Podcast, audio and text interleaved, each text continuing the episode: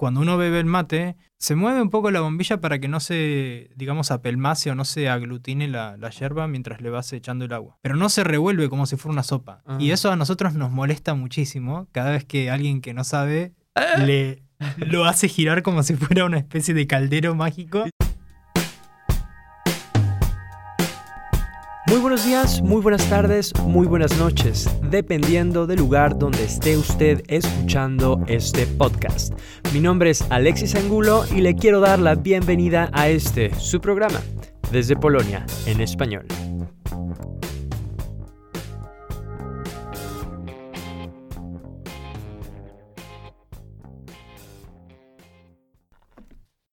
Muchas gracias por estar en una edición más de Desde Polonia en español. Bueno, quiero aprovechar para invitarles a que nos sigan en Facebook, en la página de Facebook Desde Polonia en español. Hemos estado muchísimo más activos estos días. Eh, también, bueno, planeamos estar en Twitter. Estamos ya en Twitter, pero en estos momentos no de una manera tan activa como estamos en Facebook. Eh, ahí en Facebook pueden encontrar ustedes noticias, pueden encontrar eh, los links a los podcasts y, muchas otras cosas más. A nosotros lo que nos interesa es, eh, bueno, mantener una comunidad activa. ¿Qué quiere decir eso? Eh, que no sea únicamente recibir información que nosotros estemos posteando en Facebook, sino fomentar y promover el diálogo entre eh, tanto polacos como nativos del español, de España, de Latinoamérica, o incluso personas de otros países que hablen español, para, para tener, bueno, creo que es la mejor manera de mantener a las culturas en diálogo. Eh, el día de hoy tenemos, tenemos a Max Bober. Max Bober es, uno, es un miembro de Desde Polonia en Español. Se unió no desde hace mucho, pero bueno, ustedes ya lo han estado, ya han estado viendo su trabajo porque ha estado posteando cuestiones de política, de sociedad, eh, cuestiones culturales en Facebook. Y, y la verdad es que hacemos muy buen equipo en, en lo que se trata de a lo que se le llama community manager. Me gustaría que Max Bober se presentara. Pero dinos a nosotros, ¿puedes hablarnos un poco de ti? Buenos días, eh, o buenas mañanas, o buenos días, o buenas tardes, buenas noches, donde quieran que estén. Eh, mi nombre es Maximiliano Bober, vengo de Argentina, hace unos dos años que vivo en Polonia, en Varsovia, precisamente. No, no me he mudado a otra ciudad. Mm, Soy músico, compositor, artista, performer. Creo que comparto, comparto la, la valoración que hizo Alexis sobre la, la buena relación que tenemos. Eh, y encantado de estar hoy en el estudio y, y- la posibilidad de, de estar en diálogo con ustedes también. Bueno, yo creo que podemos empezar por uno de los temas más interesantes que es eh, de dónde provienes, ¿no? Eh, hablas español, pero eres polaco. Sí, eh, tengo familia polaca, orígenes polacos por parte de, de mi padre. Por parte de mi madre también tengo orígenes eslavos, eh, croatas, pero ahí ya es más mezclado porque aparecen los húngaros y un montón de, Wow. de, de mez- de mezcolanzas, ¿no?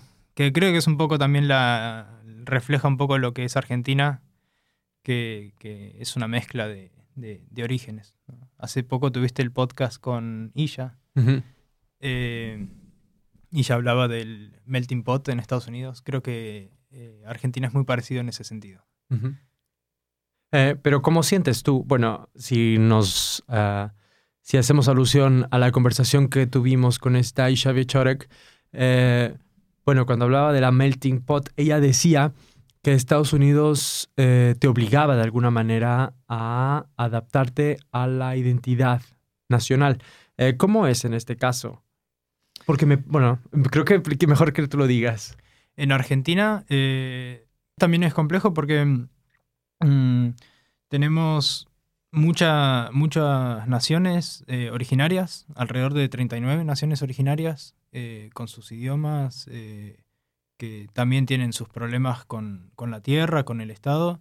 También hay muchísimos inmigrantes eh, y que con sus comunidades también en, eh, y que también como creo que contigo hablábamos hace un poco las distintas corrientes oleadas inmigratorias también generaron distintas, por ejemplo, comunidades polacas en el país, en Argentina, con, con sus distintas tradiciones según la provincia de dónde venían, ¿no? De dónde provenían, y también en la época histórica en la que llegaron a Argentina. Entonces, tenés polacos de Buenos Aires, tenés polacos del Chaco, polacos de Misiones del Norte, del, que, que tienen también sus distintas idiosincrasias y el idioma lo conservan diferente. ¿Hay matices Eh, muy fuertes o se trata solamente de cosas muy sutiles, estas diferencias? No, yo mm, no sabría decirte si hay matices muy, muy fuertes, eh, pero, pero sí, por ejemplo, en el- lo que tengo más cercano es el caso de mi padre, que la- él habla un polaco mezclado con... de una generación muy vieja, que ya no se habla más así. O sea que cuando él viene a Polonia se encuentra con, con un idioma que se transformó. Y aparte, sus abuelos, o sea, mis bisabuelos, eran eh, de, de la parte materna de él, o sea, de mi, de mi abuela, eran cerca de Lublin y de Ucrania, de lo que ahora es Ucrania. Entonces, el idioma polaco que hablaban también no era como el polaco, no sé, de, de Poznań o el polaco de Varsovia, era otro, otro dialecto, digamos. Entonces, Sí. otro estilo de hablar. Entonces, él tiene una mezcla rara eh, que cuando llegó acá se, me ha- hablábamos con mis primos que le decían, eso no, no se dice más así, esos verbos que Oh, estás wow. usando. Eh, no te respondí la pregunta anterior de, de- con la comparación con Estados Unidos. Sí, creo que siempre hay una tensión entre, eh, entre el inmigrante, la adaptación y, y, y sobre todo en Argentina, que, que es un país que el idioma castellano es, un, es monolítico. O sea, si bien existen muchos idiomas, el, el único idioma oficial que hay es el español y todo se mueve alrededor de ese idioma y, y yo siento que quizás en, en Polonia, por lo menos, si bien está el polaco, que es el idioma oficial, hay como... Se sienten más idiomas en la calle. Yo escucho muchos más idiomas hablándose en la calle que, que lo que escuchaba en Buenos Aires, que es una ciudad muchísimo más grande que... ¿Se escucha el polaco en Buenos Aires? No, no. Solo en tu casa. En mi casa y si vas a un lugar, a un restaurante polaco o al Don Polski o a algún lugar muy específico. Ajá. Pero, pero digo, acá vas por la calle y escuchás muchísimos idiomas distintos aparte del polaco, del inglés. Escuchás muchos españoles también, muchísimos de latinoamericanos. O sea, hay muchos idiomas circulando y en Argentina en este momento, en, por lo menos en Buenos Aires, no, no es... Eh, ¿Y cómo fue en tu casa? Eh, ¿Tu padre cuidó realmente eh, esa identidad polaca, cultivarla en ti? Sí, sí, de alguna manera me, me influenció mucho. Yo tuve muy de cerca, quizás eh, más que mis hermanos. Soy el mayor de cinco hermanos. ¿El más Eh, patriota? No, pero a lo mejor, disculpa la, la informalidad, eh, quizás los padres se van cansando Ajá. y van... ok. van- Aceptando que, que ellos son argentinos. O quizá los Sí. niños, los mismos hijos, también ya no se sienten quizá tan Sí. polacos. Y también las generaciones. Yo tuve contacto con por ahí con, con una generación más, más vieja y mis hermanos no, porque mis hermanos no conocieron a, a ciertos familiares que fallecieron. Y yo sí. Y tuve ese Ah. contacto también de más de chico. Eh, sí, sí, sí. Fui, fui, tuve muchísimo, muy presente en mi casa la música polaca, los bailes polacos, hasta los 15 años por lo menos. Eh, sí. Creo que cuando era chico, antes de, de empezar el, el primario, hablaba con mi papá en polaco Ajá. y me acuerdo que hablaba, pero después creo que empecé la escuela y lo dejé de hablar. Tus hermanos ya no. No.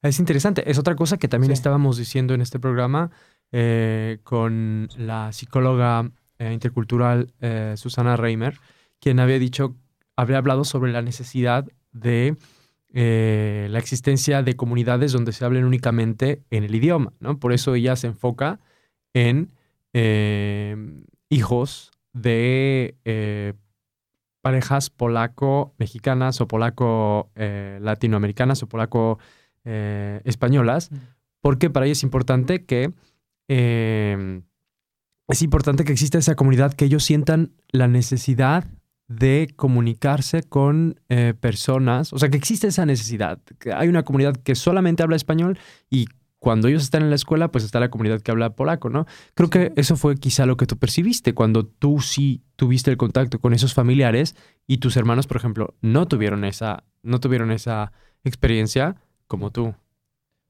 Sí. eh, a mí sí, me cambió mucho y también quizás es una de las razones por las que me mudé a Polonia, es por, porque de alguna manera el imaginario estaba ahí armado de que, de que había una relación quizás con mis antepasados. O, eh, entonces creo que eso también facilitó la idea de decir, ah, podría algún día viajar, ¿no? Como que eso fue algo que fue creciendo. Sí. ¿Y cómo fue, cuál, cómo fue eh, evolucionando esa relación que tú tenías con la identidad polaca o con Polonia eh, desde que eras niño y cómo has notado esa evolución al día actual? Eh, no sé si me estoy explicando. Es decir, ahorita tú estás aquí, ¿no? Sí. Entonces yo creo que eso, el hecho de que estés aquí, pues tendrá que ver con ciertas decisiones. No sé si has tenido esa retrospectiva eh, para, eh, bueno, un poco excavar, saber de dónde viene esa motivación para, Sí. para mudarse a Polonia totalmente. Eh, es muy complicado, es muy complicado, muy complejo porque no me mudé a Polonia pensándome como polaco, eh, pero estando en Argentina, o sea, quizás eh, me pienso más como, como latinoamericano, como argentino, sea lo que sea esa definición, por lo menos desde mi lado es como más abierto que, una, una identidad cerrada, ¿no? Eh, pero cuando estaba en Argentina tampoco me sentía eh, o no me siento como, como el tradicional, la tradicional imagen de lo que es ser argentino, ¿no? Entonces siempre creo que, pero esto más cuando era chico, ¿no? Cuando, cuando estaba en el primario, en la escuela secundaria, en el primario, siempre había como un, creo, un desfasaje entre, entre lo que pasaba en mi casa, mi identidad y lo que, lo que tenía en la escuela, ¿no? Entonces siempre había como una distancia, de decir, eh, hay, hay algo que, no, que no, no coincide, ¿no? Como una imagen que no coincide con, con la identidad, digo, ¿no? Eh, entonces eso sí lo podía explicar como, bueno, mis abuelos son inmigrantes, mis padres son hijos de inmigrantes, yo sería como la segunda generación, pero en muchos casos se perdió, se pierde en la segunda generación, se, se pierde completamente esa, esa, la tradición o el idioma.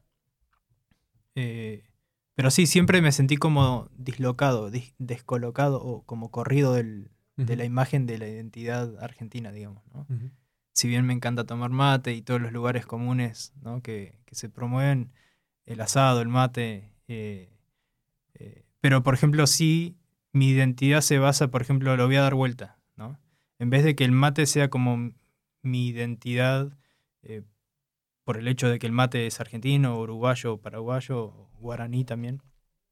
Siento que el mate es mi identidad porque el mate implica ciertos valores de relación que esos sí lo, son valores positivos, o valga la redundancia, son valores valiosos.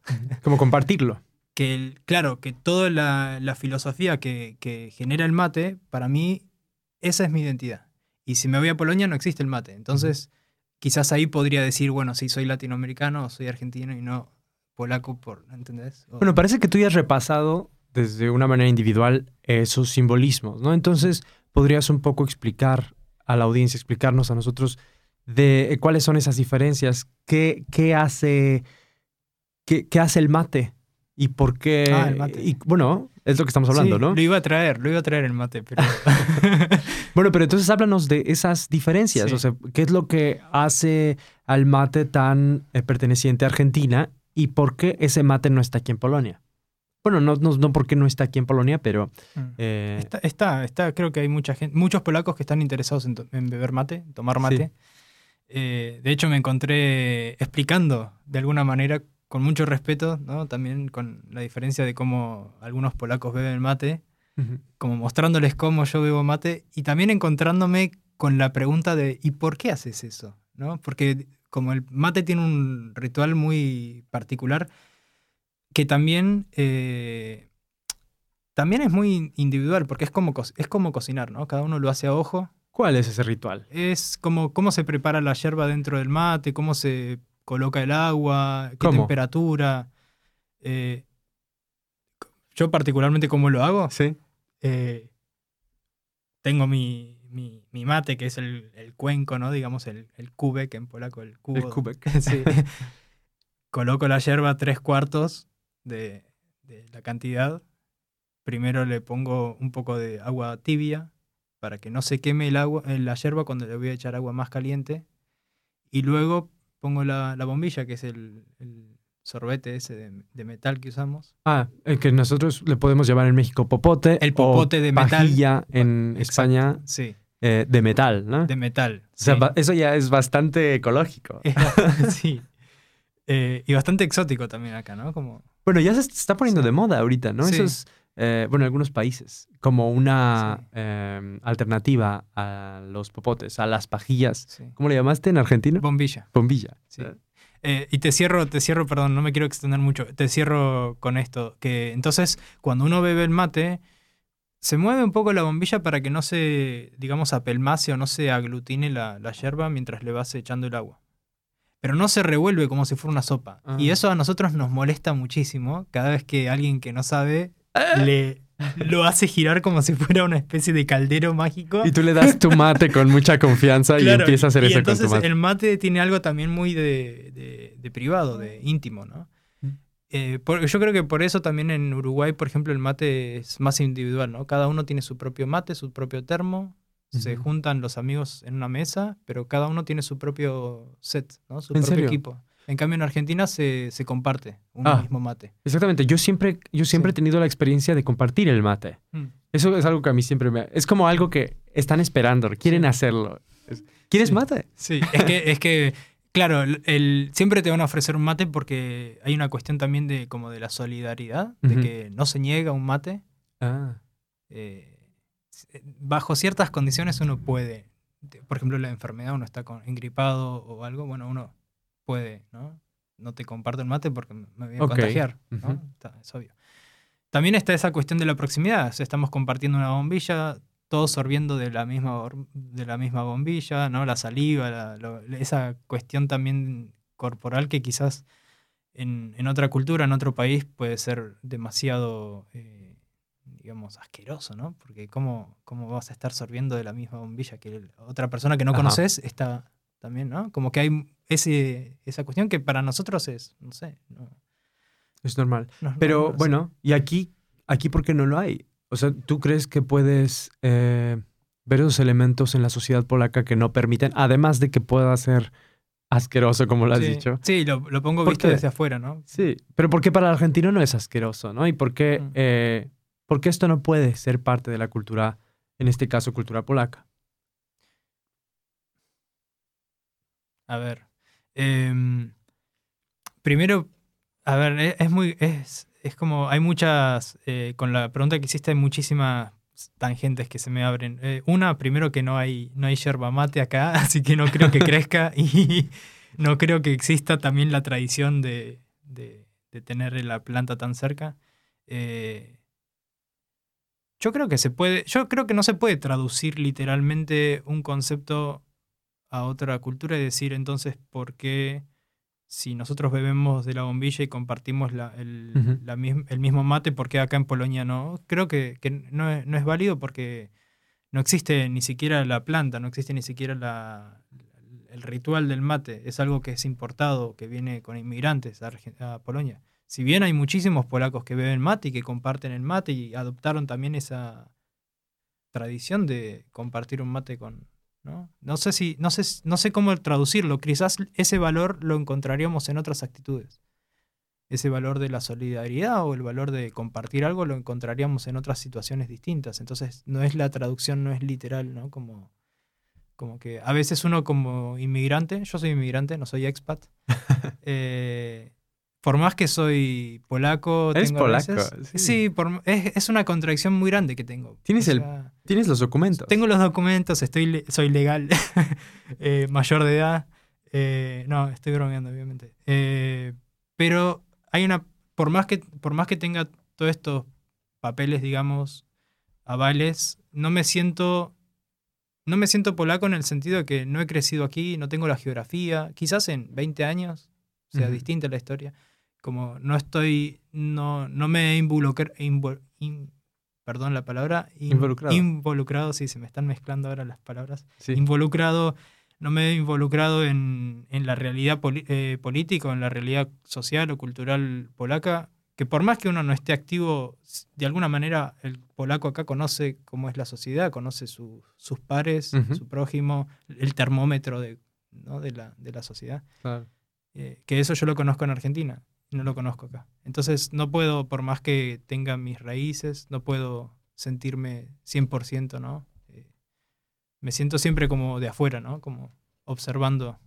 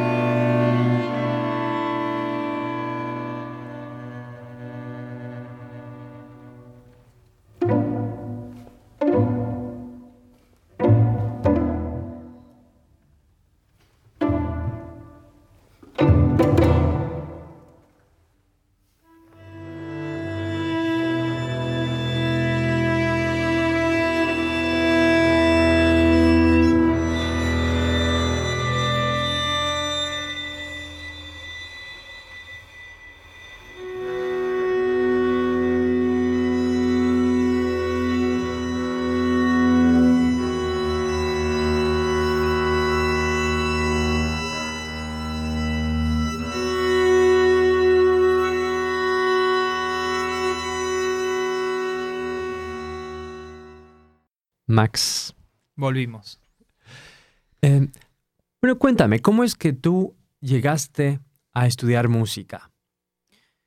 Em, fue, fue un momento, bueno, ahí, ahí, aparecen nuevamente mis raíces polacas. Es muy curioso esto. En mi casa, en, la casa de mi, de, padre, de mi padre en Buenos Aires, que es la casa de, sus padres y de sus abuelos, eh, habían dos violines pequeños, ¿no? No en tamaño adulto, pero dos violines muy pequeños. Porque ¿quién los tocaba? Los tocaba mi bisabuelo, que era de cerca de Lublin, de Heum.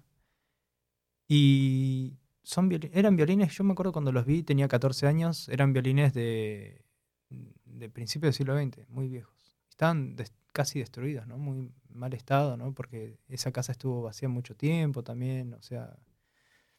Y entonces me, entró la curiosidad, ¿no? Como decir, ¿qué, es esto? ¿Qué, hace, ¿Qué hacen estos instrumentos acá? ¿Y por qué están acá? ¿no? Y entonces, no sé por qué razón le empecé a insistir a mi padre de, arreglar esos instrumentos o de cambiarlos o de por ahí conseguir uno en buen estado para, para tocar, para aprender a tocar. Y así fue que empecé a los 14, 15 años a, aprender violín. Eh, tardío, ¿no? No, no, no, no vengo de una familia de músicos, si bien existían ciertos estos instrumentos, pero no, no era una casa de, músicos o una casa de artistas, ¿no? Eh, si bien mis padres son un poco artistas de alguna manera, em, así que ese fue el comienzo. Eh, y después con el tiempo, bueno, eh, ingresé al conservatorio en Buenos Aires, ¿no? todos los pasos formales que uno hace y estudié composición. Y llegando a Polonia fue como la decisión más firme ¿no? de, continuar con la composición. Eh, creo que a todos los que se han mudado les ha pasado lo mismo, que pasan unos meses donde están en esa transición de qué que, harán con su vida.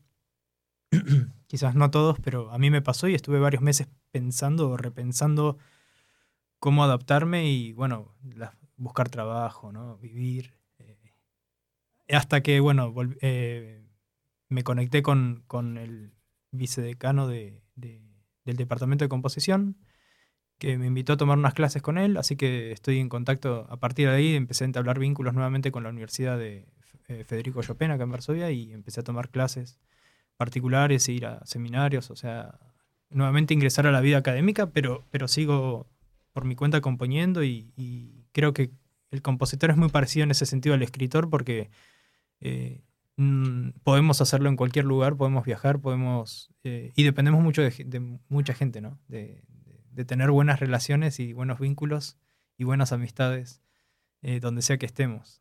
así que también es una parte muy social, ¿no? Esa idea del compositor sentado en su escritorio alejado de la sociedad, ¿no? Componiendo. Creo que es una idea muy de, ficción de película y, romántica. Em, y bueno, ¿cómo, ¿de qué manera tú continúas esta, bueno, esta carrera? ¿Cuál es, ¿Tienes un proyecto también? Sí, sí, eh, tengo, tengo varias, eh, varios proyectos en realidad en la cabeza compongo música de cámara, compongo música instrumental eh, para distintos instrumentos, sobre todo de cuerdas. Eh, tengo un proyecto de, que ahora estoy impulsándolo para, para poder grabarlo en, en, algún estudio aquí en Varsovia o afuera de Polonia, eh, que es, son melodías para, para guitarra solista. también tengo una serie de composiciones para instrumentos solistas que, que se llaman poemas, que son también melodías inacabadas para instrumentos solistas. Y el otro proyecto, que es el que, te comenté hace un tiempo, es un proyecto eh, de experimentación escénica que me gustaría poder desarrollar acá en, Varsovia. Ahora estoy trabajando en una traducción al polaco del, proyecto para poder presentarlo en, alguna institución o en varias instituciones acá en, Varsovia. Y básicamente es el trabajo eh, con músicos, con no músicos, con, toda la gente interesada en lo que es la relación, la construcción de una obra colectiva, una narración grupal. Y ahí entran elementos del teatro, entran elementos de la performance y de, la música y también de la poesía. Y, de, y, no es, y me interesa mucho esa relación con, con gente que, no hable el mismo idioma, ¿no? como, ¿cómo, cómo podemos construir algo interacción, ¿no? Y, cómo podemos interactuar siendo gente que tiene distintos valores, distintas historias de vida. Eh, y eso me parece muy interesante y creo que se puede hacer acá en Varsovia. Y es por eso que a mí me gustaría eh, preguntarte eh, cuál fue, mm, bueno, tu impresión o... Porque, bueno, fue a partir de Desde Polonia en español que nos hemos acercado también nosotros, ¿no? ¿Qué es lo que viste tú ahí en este proyecto también? Sí, gracias a, gracias a Desde Polonia en Español creo que, conocí tu trabajo y el trabajo de, todo el equipo de, Desde Polonia. Eh, me gusta mucho la posibilidad de poder enterarme de algunas cosas que suceden eh, en, Polonia, eh, que a veces la información es difícil por el idioma mismo, por el conocimiento del idioma también eh, el, estilo, ¿no? desde Polonia me parece que no es un estilo eh, frío, es un estilo muy cálido y a la misma vez es eh, como que invita, ¿no? Invita a seguir al, podcast. Y la variedad de temas que se van tocando. ¿Y cómo ves tú ese, bueno, ya hemos escuchado hace unas semanas la entrevista con Ana Vaschuk, por ejemplo, eh, Hemos visto también, eh, bueno, que hay muchísimos lazos entre Argentina y Polonia. Eh, existe una comunicación, eh, existen lazos fuertes entre Argentina y Polonia hasta ahora, porque ya dijimos, bueno, tú me contaste de tu familia polaca, que existen allá, bueno, argentinos con ascendencia polaca, como tú, o polacos, que hablan un idioma un poco diferente, ¿no? Mm, eso me hace pensar que en realidad hace falta un poco de interacción, canales de comunicación entre las comunidades hispanohablantes, en, bueno, en este caso Argentina y Polonia. Eh, ¿Qué piensas al respecto? Eh, coincido con, esa necesidad de, abrir canales de comunicación. Eh, si bien en Argentina la, presencia de, Polonia y la presencia de la, de la inmigración polaca y todo lo que eso produjo culturalmente es muy grande. Creo que todavía nos falta mucho, en Argentina sobre todo, entender qué es lo que sucede en Polonia y viceversa, ¿no? Hay una distancia muy grande. Eh, voy a poner un ejemplo. Cuando, cuando le contaba a mis amigos en, en, Buenos Aires que me mudaba a Polonia, me decían, pero a Polonia, ¿qué hay ahí? ¿no? Como, ¿Qué vas a estudiar ahí? ¿Qué vas a hacer? Como, No tenían conocimiento, ni yo tampoco tenía conocimiento de qué me podía encontrar en Polonia. Que, que, que, al contrario, ¿no? Es un montón de posibilidades. Eh, pero, pero siempre hay esa distancia de, de, de la comunicación, que, que, hay que salvar de alguna manera. Bueno, para ser un poco eh, más eh, ¿cómo decirlo? Eh, fluida esa comunicación a pesar de las diferencias en el lenguaje. Yo creo que el lenguaje aquí sí, sí se, bueno, es una barrera principalmente. principalmente que pienso que hay pocos hispanohablantes que hablan el polaco. Yo creo, a diferencia de otros países como por ejemplo Francia, Alemania, Inglaterra, bueno, e, estos países son muy conocidos, pero precisamente por eso, ¿no? Mm. Eh, han tenido muchísima presencia en los medios y bueno, esperemos, esperemos que podamos lograr algo eh, con, con Desde Polonia en español.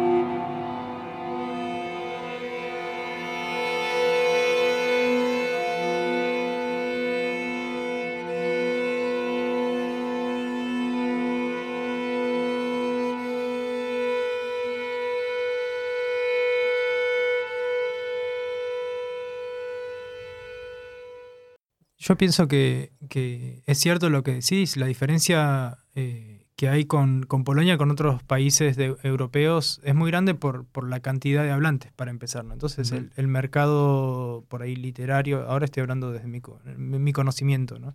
el mercado literario eh, y las traducciones es más reducido. En, Argentina, eh, por mi experiencia de lector, no tenía que leer en otros idiomas. Los libros de filosofía o de Francia o los libros de, literatura de Alemania ya vienen traducidos al español. En cambio, creo que acá en Polonia es más común que, te digo un ejemplo, ¿no? Un amigo lee, que es polaco lee en español, habla en español muy bien, lee en francés, lee en italiano, no lo habla, pero lee en italiano. Entonces, eh, el polaco tiene esa exigencia de tener, tiene una exigencia, ¿no? De, para poder relacionarse necesita manejar otros idiomas. Eh, entonces creo que las, competencias con son distintas. Y ahí se nota esa cuestión que hablábamos antes de, del español en Argentina como una lengua monolítica, ¿no? Eh, en cambio en Polonia creo que es importante, creo que en realidad en todos lados es importante manejar muchos idiomas, pero por una cuestión de, conocer a, otro que es diferente a uno, no por una cuestión de, ni siquiera por una cuestión de laboral, sino por una cuestión de abrirse a otra a otras diferencias. Pero, pero sí, en Polonia siento que es muy, muy grande eh, la necesidad de aprender más idiomas. En Polonia, bueno, los polacos quizá no. Hay muchos polacos que hablan varios idiomas. Sí, sí, sí. Yo creo que más bien es, eh, es como una... Eh, lo tenemos que hacer otras personas, ¿no? Los, los nativos, los, perdón, los, los extranjeros tenemos que aprender el idioma polaco. Mm. y ahora, bueno, que tú hablas mejor el polaco, supongo, que antes, ¿no? Porque estás viviendo aquí. Sí, yo también supongo que, lo hablo mejor. lo digo, supongo, sí, porque eso no tiene que ser una regla, ¿no? Yo lo veo que cuando, a pesar de vivir aquí, si, por ejemplo, hablo demasiado español, supongo que con tu hermano hablas en español también. Sí. Eh, vives con tu hermano, ¿no? Sí, mi hermano vive también en Varsovia. Sí, pues entonces eso, eso va a ser una gran, un gran obstáculo para poder aprender el polaco porque tu primera lengua es el español todo el tiempo, ¿no? Entonces, yo lo noto, a pesar de vivir aquí, si estoy hablando más español, entonces voy a tener problemas. Si hablo más polaco, bueno, de todos modos, pasa lo mismo, por estar hablando y polaco y español, eh, va a causar, va a ser problemático. Eh, bueno, es que es problemático eso de estar pensando en los dos idiomas. Ninguno se habla bien, ¿no? No, sí, creo que de alguna manera, un, te lo voy a decir ahora desde mi pesimismo argentino porteño. eh, uno termina resignándose a saber que, que, no va a hablar el idioma perfectamente, que lo va a hablar como, como puede, como, como aprenda, pero eso no, no, quita que no se pueda comunicar, que no pueda aprender el idioma. Em, lo que decías de, de, cambiar de idioma, sí creo que también es importante. Algo que tomo de, de, de ver, por ejemplo, a, gente que habla siete idiomas, ¿no? algunos consejos que, que, me acuerdo que seguía eran y tener distintos momentos del día donde uno puede cambiar de, idioma. ¿no? Ah, o sea, por ejemplo, decir, bueno, esta semana si hablas tres idiomas, por ejemplo, inglés, polaco y español, ¿no? saber que por la mañana leas, podés tener el momento de leer la gaceta, el periódico en polaco, luego quizás en tu trabajo hables en inglés y luego quizás por la tarde-noche estés hablando en tu casa en español. Entonces como de alguna manera subdividir el día en, momentos del idioma, ¿no? Eh, creo que es una manera eh, estratégica de, conservar el, el conocimiento. Y bueno, nosotros estamos hablando de suposiciones, pero creo que hay una manera de medir esto.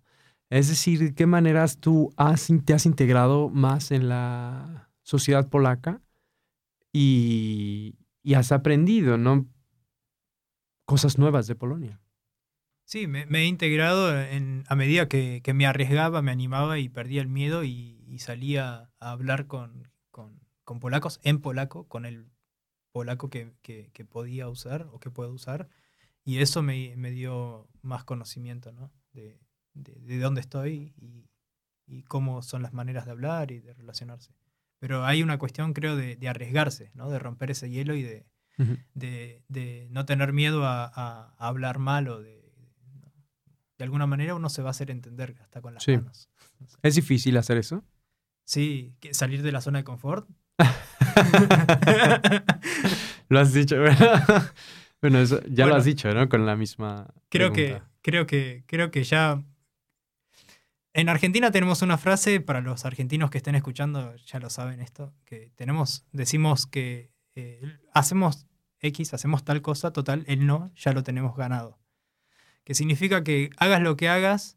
Va a estar mal. El no, no, ni siquiera. para alguien. Sí, también. Pero Ah, incluye algo más, que hagas lo que hagas, seguramente vas a perder o seguramente no lo vas a conseguir. El no ya existe. La negación, ¿no? La, la, o sea, voy a preguntar a alguien si puedo hacer esto, el no ya lo voy a tener. Pero no pierdo nada con ir y preguntar. Entonces, como uno se... No, viajé a Polonia, ya estoy acá. ¿no? Ya tomé el riesgo de viajar.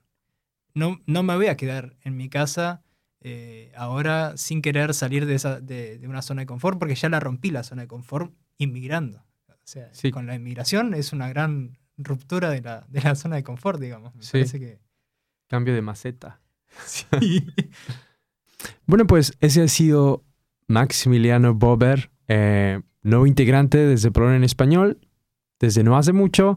Eh, les agradecemos que nos hayan escuchado, estén al tanto de nuestros podcasts, de nuevos, nuevos proyectos que tenemos para ustedes preparados. Por favor, síganos en Facebook, en Instagram, en Spotify. No olviden darle eh, corazoncito para que entonces eh, se suscriban y puedan recibir las, eh, los programas más nuevos directamente a su teléfono celular, móvil, como le llamen.